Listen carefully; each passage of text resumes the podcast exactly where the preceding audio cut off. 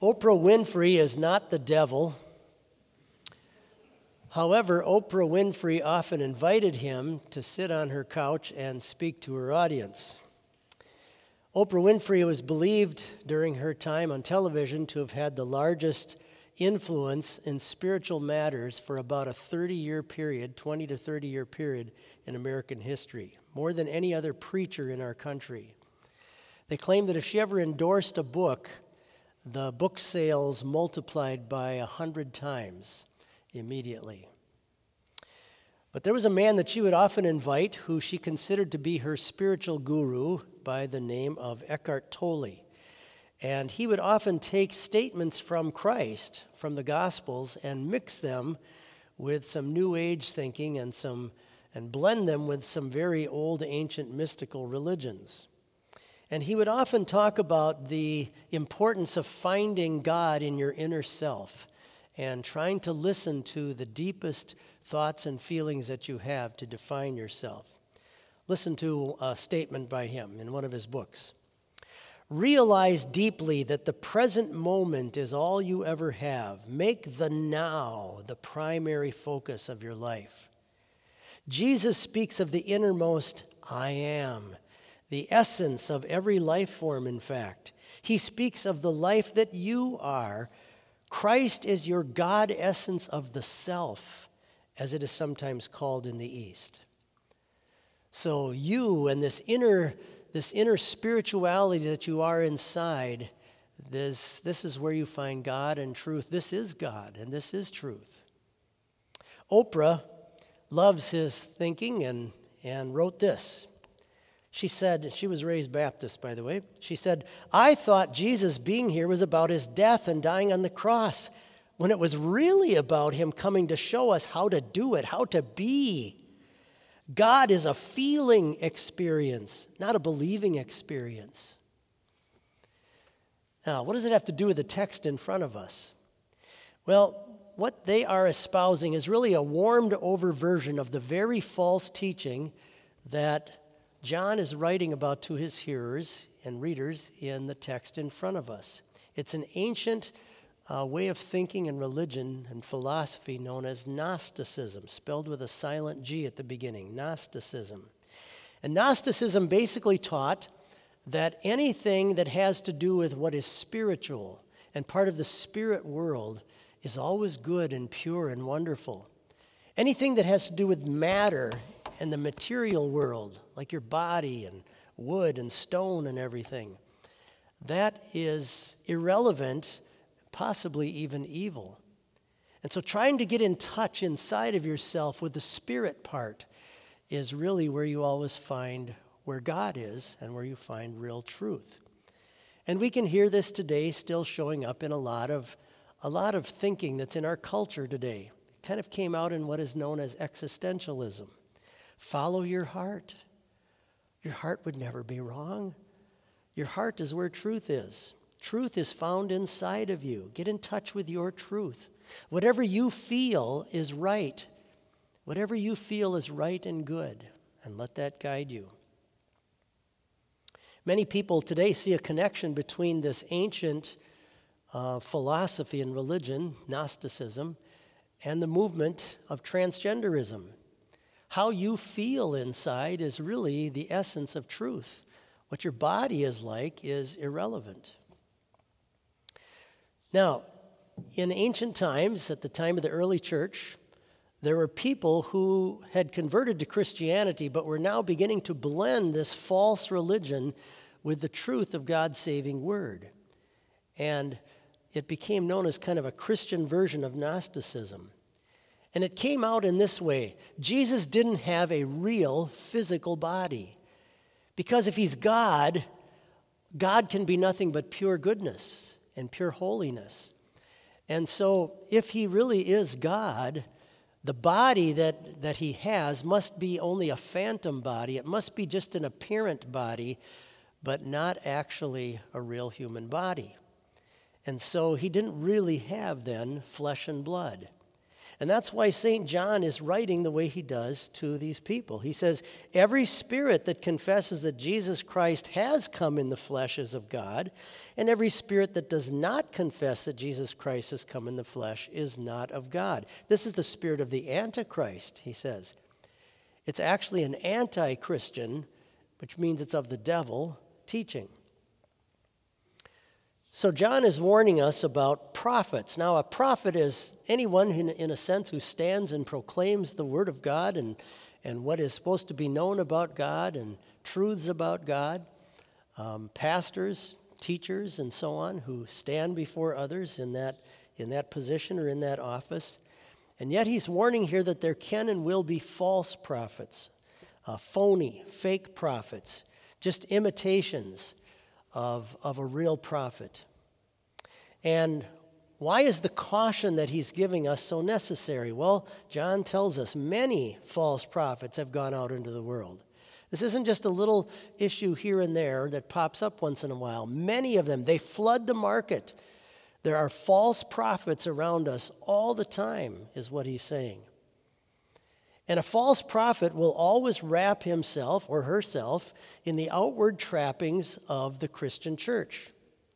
The devil could care less about unbelievers, he already has them. He needs to infiltrate the church. He needs to get inside of where people are holding on to Christ alone for their hope of heaven because that's the only way through faith in Christ that's the only way someone can ultimately brought into the gates of heaven.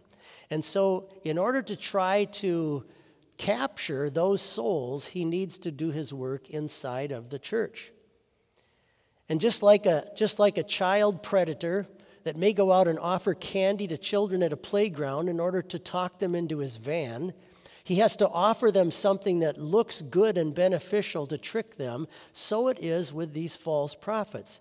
They need to come and work inside of the church, and they, see, they, they need to appear to be bringing a doctrine, a teaching that is better than the one you have, that is going to be more beneficial that's maybe even going to appear to do great things for the church itself or for you individually. And so they often will hold out a new teaching or twist a teaching in such a way so that it appears to be for your benefit and for your good. Listen to what Luther said The ministers of Satan invade the minds of men by promising that they will bring something better. Let me give you a great example of that. Happened to me as a pastor years ago. Some of you have heard me maybe tell this story. There was a, a young lady in my church who was about 16 years old, and she started dating a young man about that same age, high school student. And he had grown up in the Lutheran faith, um, a, a, different denomination than the one that owns Bethany here.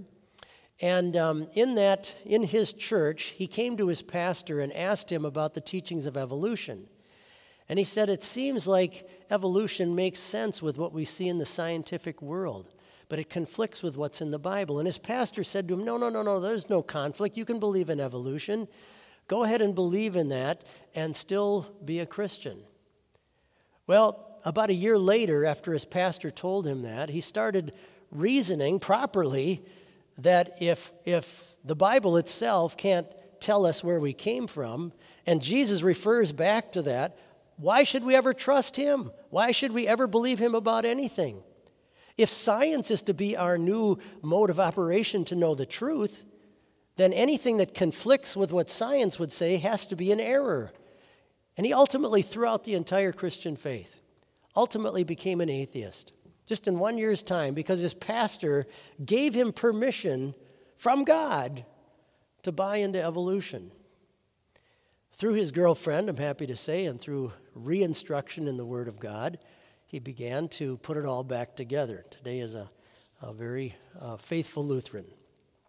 Now, God commands you and me to make judgments regarding the, the doctrine that, are taught to, that is taught to us. He commands us to do that. He doesn't, just doesn't say it's a good thing to do or it's a good option. You must. You must make judgments. You must have discernment about the teaching that comes to you. He says, Test the spirits, whether they are of God. This is a necessary thing to be done inside of the church. It's why this college actually exists. It's why people started this college originally. They wanted to make sure that their children were taught on a daily basis the Word of God so they could discern and know when there was error and when there was truth. God wants us to consider carefully the, the very nature of the spirit, dwelling in the one who is speaking to us. And that's true no matter what church body you're in, no matter who is standing in this pulpit, no matter how much you know the person and feel you can trust them. Test the spirits, even the pastors you love the most. Test the spirits to make sure they are of God.